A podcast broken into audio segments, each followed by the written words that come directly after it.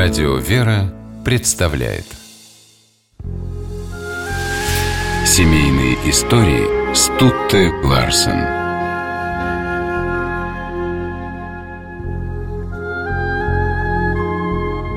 Молодой днепропетровский поэт, редактор местной газеты «Грядущая смена» Дмитрий Кедрин зимой 1926 года получил письмо от приятеля. «К тебе приедет девушка, ее зовут Людмила Харенко. Она приехала из Кривого Рога и хочет попробовать себя в газетной работе. Дай ей какое-нибудь задание». Дмитрий и Людмила встретились спустя несколько дней и с тех пор больше не расставались.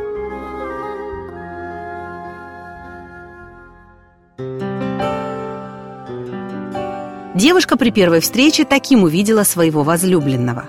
Среднего роста, тонкий и изящный, с волнистыми темно-каштановыми волосами, спадающими на высокий лоб, в пенсне, из-за стекол которого глядели большие задумчивые глаза, с чуть глуховатым низким голосом, сдержанный и скромный. Дмитрий и Людмила полюбили друг друга и начали встречаться. В 1930 году они поженились, а в 1934-м переехали в подмосковную деревню Черкизово на маленькую дачу, где прожили всю жизнь. Кедрин работал в заводской газете, а потом редактором в московских издательствах. Людмила посвятила себя дому, любимому мужу, дочери Светлане и сыну Олегу. Стихи Дмитрия редко печатали, и супруга сопереживала ему.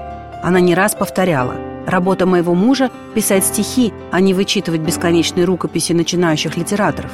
Однажды председатель Союза писателей Владимир Ставский пригрозил Дмитрию, что исключит его из Союза за идеологическую невыдержанность стихов. Людмила, узнав об этом, сказала «Ну что ж, Митенька, проживем как-нибудь».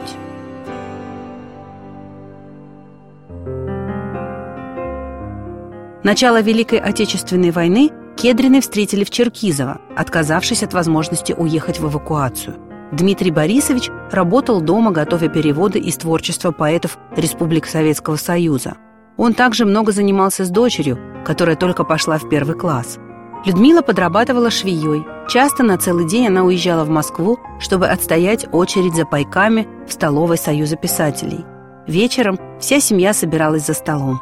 Людмила зажигала коптилки, которые научилась делать сама. Дмитрий за это называл ее «дарительницей огня». В 1943 году Дмитрий получил разрешение поехать на фронт корреспондентом. Он публиковал статьи и стихи о военных летчиках и почти каждый день писал письма жене. Супруга часто ему отвечала. «Вернулся вчера с задания, обнаружил стопку писем от тебя и расцеловал их», — сообщал он жене. Людмила, по воспоминаниям дочери Светланы, тоже словно преображалась, когда вечером, уложив детей, садилась за ответное письмо. В годы войны, еще до отправки Дмитрия на фронт, супруги вместе пришли к Вере. Однажды, проходя мимо старинной черкизовской церкви, которая к тому времени давно была закрыта, они отчетливо услышали колокольный звон. Об этом событии, переменившем жизнь супругов, Дмитрий рассказывает в одном из стихотворений. Видно, вправду скоро сбудется то, чего душа ждала. Мне весь день сегодня чудится, что звонят колокола. Знать служение воскресное не у нас в земном краю, то звонят чины небесные по душе моей в раю.